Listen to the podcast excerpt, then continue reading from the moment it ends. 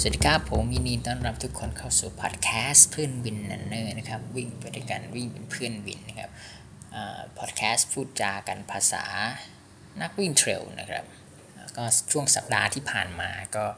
มีรายการมาราธอนรายการเก่าแก่คลาสสิกของเมืองไทยเปิดรับสมัครไปนะครับจอมบึงมาราธอนนะครับก็คราวนี้ใครกดไวนะครับสมัครไวความไวเป็นของปีศาจก็สมัครได้นะครับ ใครสมัครทันไม่ทันคอมค้างไม่ค้างเป็นยังไงบ้างครับ แล้วก็พอจะได้สมัครได้แล้วก็อย่าลืมหาที่พักกันครับแถวจอมบึงแล้วก็ที่พักอาจจะหายากนิดหนึ่งนะครับ ก็เป็นรายการเก่าแก่คลาสสิกนะครับ สักครั้งในชีวิตก็ควรจะลองไปวิ่งจอมบึงมาราธอนดูนะครับสำหรับ EP นี้ปู้ก็ยังอยู่ในแวดวงของ UTMB อยู่ครับยังไม่เป็นไหนนะครับวันนี้ปูจะเล่าเรื่องของ แชมป์ UTMB ปีล่าสุดนะครับพาวคาเพลนะครับพาวคาเพลนี่เป็นนักวิ่งทีม The North Face นะครับเกิดวันที่ 10 กันยายนปี 1991 นะครับ อายุก็ 28 ปี พอดิบพอดีนะครับสัญชาติสเปนนะครับ แล้วก็เป็นชาวเมืองเซนต์บอยที่บาร์เซโลนานะครับ ก่อนที่คาเพลจะผันตัวเองมาเป็นนักวิ่งเนี่ยเขาเคยเป็นนักกีฬาฟุตบอลมาก่อนครับ ปี 2012 นะครับเขา ก็ได้รับอาการบาดเจ็บที่รุนแรงนะครับบาดเจ็บที่เข่าแล้วก็เอ็นนะครับอย่างนั้นไปรักษาคุณหมอก็แนะนำว่าคุณหมอคนที่รักษาเขาเนี่ยก็แนะนำว่าคุณคาเพลลองไปวิ่งบนภูเขาดูนะครับไปวิ่งบนภูเขาเพื่อฟื้นฟูแล้วก็สร้างกล้ามเนื้อสร้างความแข็งแรงให้กล้ามเนื้อแล้วนั้นก็เป็นจุดเริ่มต้นของการวิ่งของเขาเลยเนี่ย ในปี 2019ครับพอเขาเริ่มหายนะบาดเจ็บหายกลับมา เขาก็เริ่มลงแข่งขันนะครับ แล้วก็เขาก็ค้นพบพรสวรรค์นี้ทันทีเลยตั้งแต่ตอนนั้นเป็นต้นมานะครับ ซึ่งในเคสของครับพอพาวคาเพลเนี่ยก็อาการบาดเจ็บเนี่ยนำพาโอกาสครั้งยิ่งใหญ่นะเปลี่ยนชีวิตของเขาไปเลยนะหลังจากที่เขาหายแล้วเนี่ยเขาก็ เริ่มลงแข่งอย่างที่บอกนะครับ แล้วก็ชนะในสนามเทรลแรกที่เข้าลงแข่งเลยนะครับ นอกจากวิ่งแล้วเขาก็ยังลงแข่งขันไตรกีฬาด้วยนะครับ ในปี 2013อะฮะที่บาร์เซโลนามาราธอนปี 2013 นะครับเขาก็ลงแข่งด้วยนะครับ ก็จบอันดับจบมาราธอนได้เวลาค่อนข้างดีแบบมาก ๆ เลยนะครับ จบด้วย 2 ชั่วโมง 58 นาทีนะครับ ปี 2014 เขาก็เริ่มลงแข่งขันในรายการที่เริ่มยาวขึ้นเรื่อยๆ เริ่มวิ่งอัลตร้านะครับ ระยะ 80 กิโล 100 กิโลนะครับ แล้วในปีนั้นเขาก็ได้แชมป์ไป 7 สนามครับ มีสิ่งหนึ่งที่เขาค้นพบอีกอย่างหนึ่งในตัวเขาก็คือนอกจากเขาจะเอาดีทางการวิ่งแล้วเนี่ยคือเขาชอบวิ่งระยะไกลมากๆนะครับเขารู้สึกว่าสนามที่ยาวๆยากๆเนี่ยเขาถนัดมากๆเลยนะครับ ในปี 2014 เนี่ยแหละครับก็แบบเขาระเบิดฟอร์มแจ้งเกิดได้แบบเต็มตัวคว้าแชมป์ไปหลายรายการเนี่ยจนมาปี 2016 นะครับ ปี 2016 นี้ปูเริ่มวิ่งพอดีครับจำได้เลย เพราะว่าวิ่งกับอีวินสองคนนะครับ ไปสนามตะนาวสีปี 2010 เอ๊ะ 2015 หรือ 2016 ประมาณนั้นมั้งกลับมาที่คาเพลนะครับ จนปี 2016 ของคาเพลเนี่ยก็เป็นฤดูกาลที่ยอดเยี่ยมมาก ๆ อีกฤดูกาลหนึ่งของคาเพลเลยนะครับ เขาก็ top form ครับระเบิดฟอร์มคว้าแชมป์ได้ใน TDS นะครับ TDS ก็เป็นรายการแข่งขันหนึ่งในซีรีส์ของ UTMB นะครับ ระยะ 120 กิโลเมตร แล้วก็อีกแชมป์รายการนึงก็คือ นู่นนะครับ ไปคว้าแชมป์อยู่ที่ Outer Trail ออสเตรเลียนะครับ ระยะ 100 กิโลเมตรนะครับมีบทสัมภาษณ์ของเขาบอกว่าเขาก็รักการวิ่งนะครับ แล้วรักที่จะซ้อมด้วยนะครับ เขารู้สึกสนุกแล้วก็เพลินนะครับ การที่ได้อยู่ในความสงบ ไม่มีอะไรจะต้องคิดนะครับในช่วงเวลาที่ต้องวิ่งนานๆทั้งวันนะครับ แต่ในขณะที่เขาอยู่ในการแข่งขัน ในตอนที่เขาเหนื่อยมากๆเขาก็จะคิดถึงครอบครัวนะคุณคาเพลนี่เขาให้ความสำคัญกับครอบครัวค่อนข้างมาก ๆเลยนะครับเขาจะคิดถึงคนที่เขารักเขาคิดถึงเพื่อนๆนะครับ เพราะว่าพวกเขาก็คือทีมเดียวกันนะครับ คอยจัดการทุกอย่าง organize ทุกๆอย่างให้นะครับ ถ้าไม่มีทีมเขาก็ไม่สามารถทำในสิ่งที่เขาทำอยู่ตอนนี้ได้นะครับ เรามาดูกันว่าคาเพลเขาเป็นคนยังไงเขาชอบอะไรนะบ้างนะครับ สิ่งที่สถานที่ที่เขาชอบสถานที่หนึ่งเลยคือเมืองชาโมนิกส์นะครับ ที่ฝรั่งเศสก็คืออที่ที่จัด UTMB เนี่ยนะครับ แล้วก็หนังสือที่เขาชอบนะครับ หนังสือชื่อว่า Run or Die นะครับของ KJ คิลเลียนจอเน็ตเป็นคนเขียนนะครับ Run or Die นี่ปู้ยังไม่ได้อ่านนะครับ หาอยู่นะใครมีก็เอามายืมหน่อยนะครับหรือเดี๋ยวถ้าปู้ปู้อ่านแล้วก็จะเอามาเล่าให้ฟังครับ Run or Die ลองไปหาอ่านดูกันได้นะครับ อาหารที่เขาชอบนะครับเขาชอบสลัดกับพาสต้า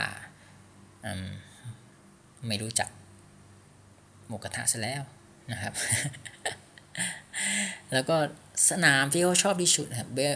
favorite race นะครับ ก็คือ UTMB เนี่ยเขาบอกว่าเพราะว่ามันเป็นความฝันของเขาเลยนะครับ ตั้งแต่เขาเริ่มวิ่งใหม่ ๆ เมื่อ 7 ปีที่แล้ว ความฝันมันจะได้วิ่ง UTMB นะครับสิ่งที่เขาจัดการทำให้รู้สึกตัวเองผ่อนคลายก่อนแข่งเขาจะทำยังไง เขาก็จะชอบออกไปเดินเล่นกับแฟนนะครับ เข้าไปหาอะไรกินนะครับ เขาจะทำบ่อยๆ ก่อนแข่งหนึ่งวันนะครับ ถ้ามีเวลาเขาก็จะเดินออกไปเดินเล่นนะไปพักผ่อนกับแฟนนะครับ แล้วก็เทคนิคแนวคิดยังไง เวลาเขาอยู่ในสนามนะครับเขาเขาจะเป็นคนที่ชอบวิ่งคนเดียวนะครับ แต่เขาก็สิ่งที่เขาต้องการอยู่อย่างนึงก็คือต้องการ อย่างที่บอกไปเขาเป็นคนที่ค่อนข้างจะรักครอบครัวเขานะครับเขาต้องการ ครอบครัวเขาต้องการคนรักที่เป็นกำลังใจให้เขาผลักดันเขาแล้วก็คอย support เขานะครับแรงบันดาลใจของเขาก็คือการที่เขาพยายามที่จะพัฒนาขึ้นเรื่อยๆนะครับในทุกๆการแข่งขัน แล้วก็เขาก็จะทำให้มันดีที่สุดถึงแม้ว่ามันจะไม่ได้ง่ายนะครับเขาบางครั้งเขาบอกว่าเขาก็ไม่ได้ประสบความสำเร็จในทุกๆ ครั้งไปนะครับ แต่เขาบอกว่าสิ่งแต่ก็มันก็เป็นสิ่งที่คอยขับเคลื่อนนะครับทำให้เขาก้าวหน้าต่อนะครับเขาแล้วเขาก็ยกคำพูดมาประโยคหนึ่งที่ที่มีความหมายต่อเขานะก็คือ fight for your goal ครับ but love what you have นะครับสู้เพื่อเป้าหมายของคุณนะครับสิ่งที่คุณอยากจะได้แล้วก็รักและห่วงแหนในในสิ่งที่คุณมีอยู่ณตอนนี้นะครับอ๋อ คมกริบจริงๆเลยพ่อหนุ่มคนนี้ผลงานที่ผ่านมาของพาวคาเพลนะครับก็ไล่มาตั้งแต่ปี 2016 นะครับ เป็นแชมป์ออเดอร์เทรลออสเตรเลีย100 กิโลเมตรนะครับ เป็นแชมป์ TDS 120 กิโลเมตร ปี 2017 นะครับ เป็นแชมป์ทรานส์แกรนคานาเรียนะครับ ที่สเปน 125 กิโลเมตร ปี 2018 ก็รักษาแชมป์เอาไว้ได้นะครับ Transcan Canaria นะครับ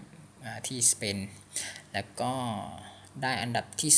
2 ของ Auto Trail Mount Fuji นะครับ ระยะ 170 กิโลเมตร ได้อันดับที่ 2 รายการ Lavaredo นะครับ Auto Trail ที่อิตาลีนะครับ แล้วก็เป็นแชมป์ของ i g e r Auto Trail ที่สวิตนะครับ ปี 2018 นี้ก็ ลดระยะลงมาวิ่ง CCC ด้วยนะครับ CCC จบอันดับที่ 3 นะครับ ที่ระยะ 101 กิโลเมตร และปีนี้ปี 2019 ก็กลับมารักษาแชมป์อีกเหมือนเดิมที่รายการเดิมครับ Trans Gran Canaria ที่สเปน แล้วก็ไปคว้าแชมป์อีกที่ที่อเมริกาใต้นะครับ ที่ Patagonia Run นะครับ ที่อาร์เจนตินา 160 กิโลเมตร แล้วก็ ไปคว้าแชมป์ที่โมซาร์ท100นะครับที่ออสเตรีย แล้วก็แชมป์ปัจจุบันล่าสุดคือ UTMB ปี 2019 นี่คือแชมป์ล่าสุดของเขานะครับพาวคาเพลใน UTMB เขาก็จะฟอร์มเขาระเบิดค่อนข้างโอ้โหตั้งแต่แรกเลยนะครับพาวก็วิ่งนำมาแบบคนเดียวยาวๆนะครับ วิ่งตาม timing ของตัวเองวิ่งตามแผนของตัวเอง ซึ่งก่อนหน้า แข่งเนี่ยเขาเขาให้สัมภาษณ์ว่าเขาค่อนข้างที่จะประหม่ากังวลอยู่บ้างนะครับเขาใช้เวลาใน checkpointแค่3ถึง4นาทีเท่านั้นนะครับ แล้วก็เสร็จปุ๊บปั๊บก็รีบออกไปนะครับ แล้วก็คนที่ตามหลังเข้ามาด้วยนี่คือเซเวียนะครับ ซึ่งพาวก็ให้เกียรติกับเซเวียเจ้าของแชมป์สามสมัยคนนี้อย่างมากนะครับเขาเขาเองก็รู้ว่าคนที่ตาม มาข้างหลังคือเซเวียนะครับเซเวียนี่ไม่ธรรมดานะครับเขาก็พูดถึงเซเวียว่าเขาก็เป็นคนหนึ่งเขาเป็นคนหนึ่งเป็นนักวิ่งที่ดีที่สุดคนหนึ่งในโลกนะครับ ซึ่งใน UTMB เองเนี่ยเซเวียก็คือสุดยอดที่สุดแน่นอนอยู่แล้วนะครับ ในรายการนี้เป็นเจ้าภาพด้วยเป็นเจ้าถิ่นด้วยครับ ในระหว่างการแข่งขันเขาก็จะถามกับ คอยถามทีมงานของเขานะครับว่าเซเวียอยู่ไหน อยู่ไกลหรือยังเขาเซเวียเคลื่อนที่ด้วยความเร็วแค่ไหนสม่ำเสมอไหมดีกว่าเขาไหมหรือยังไงนะครับ แล้วก็ทีมงานก็จะต้องรายงานสถานการณ์ให้เขาฟังตลอดเวลานะครับ ตอนที่เขาวิ่งอยู่กับเซเวียเนี่ยเขาเราว่ามันเป็นการแข่งขันกับคนที่เก่งคนหนึ่งครับ แล้วก็เขาพยายามที่จะเอาชนะเซเวียซึ่ง ก็เป็นที่สุดของนักวิ่ง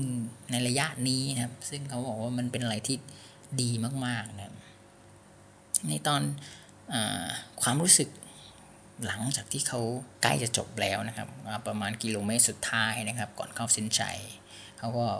เราว่าเขาจินตนาการถึงถึงภาพโมเมนต์ณตอนนี้ตลอดเวลานะครับ มาไม่รู้ต่อกี่ครั้งต่อกี่ครั้งแล้วเมื่อเขาตั้งแต่เขาเริ่มวิ่งเมื่อ ปีที่แล้วนะครับเขาจินตนาการเห็นภาพตัวเองเข้าเส้นชัยนะครับโอ้แล้วเขาก็เวลาเขาอยู่บ้านเนี่ยเขาก็จะเปิดคอมพิวเตอร์ดู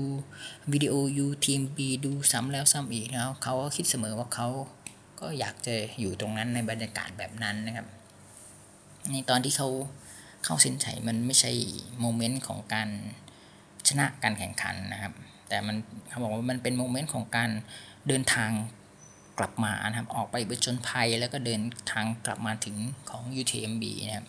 ทุกคนตรงนั้นก็จะเรียกชื่อเขาแล้วครับผู้คนก็เขาจะหลีกทางเป็นช่องเล็กๆ ให้เขาวิ่งไปนะครับ ทุกคนก็จะยื่นมายื่นมือมา แตะมือแตะมืออะไรเขาเขารู้สึกอชอบแล้วเป็นอะไรที่มหัศจรรย์มากๆนะครับในบรรยากาศถ้าใครได้ดูคลิปตอนที่เขาเข้าเส้นชัยนี่ก็จะ มันเป็นอย่างนั้นจริง ๆ ครับ มันดูรู้สึกขนลุกแล้วก็มันตื่นเต้นมากๆนะครับก็สำหรับเทคนิคของ UTMB เนี่ยปูก็ไปแอบสืบค้นมาดูว่าเขามีเทคนิคในการฝึกซ้อมยังไงบ้างนะครับ อย่างแรกเลยนะครับเขาเป็นคนที่เชื่ออให้ความสำคัญของสภาวะจิตใจ สภาวะอารมณ์ อย่างมากนะครับ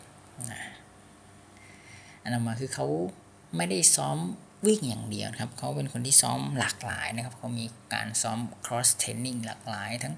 วิ่งในเทรดมิลนะปั่นจักรยานเล่นสกีนะแล้วก็อันสิ่งหนึ่งนี่อันนี้น่าสนใจมาเขาให้ความสำคัญกับเรื่องน้ำหนักนะครับ เรื่องอาหารการกินนะครับเขาบอกว่าถ้าน้ำหนักของเขา ถ้าถ้าน้ำหนักเบาเนี่ยก็จะก็จะปีนเขาได้เร็วครับปีนเขาได้เร็ว แต่ในขณะเดียวกันถ้าแข่งกันระยะไกลๆนานๆหลายชั่วโมงเนี่ยการที่น้ำหนักเบาเนี่ยก็ก็มันก็หมายถึงการที่มันไม่มีกล้ามเนื้อที่จะไปแบกรับภาระตรงนั้นนะครับ ฉะนั้นเขาก็ต้อง balance เรื่องอาหารการกินแล้วก็ก็จะทำน้ำหนักให้ได้ maximum ของเขาที่ที่จะทำได้นะครับ ไม่ไม่น้อยไปไม่มากเกินไปนะครับ และก็อีกข้อสุดท้ายสำหรับเคล็ดลับของเขานะครับ ก็คือว่าเขาเป็นคนที่ใส่ใจครอบครัวค่อนข้างมาก ๆนะครับเอาว่าครอบครัวต้องมาก่อนเสมอนะครับเเราจะประสบความสำเร็จได้อย่างใดอย่างหนึ่ง เพราะว่ามีครอบครัวที่ดี มีคู่ที่ดี มีเพื่อนที่ดีนั่นเองนะครับ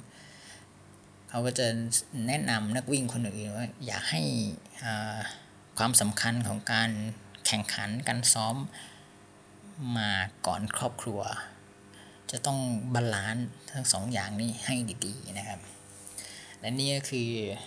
Pau Capell นะครับแชมป์ UTMB คนล่าสุดนะครับ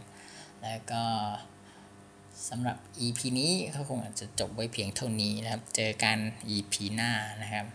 จะมีเรื่องอะไรที่น่าสนใจมาเล่าให้ฟังกันอีก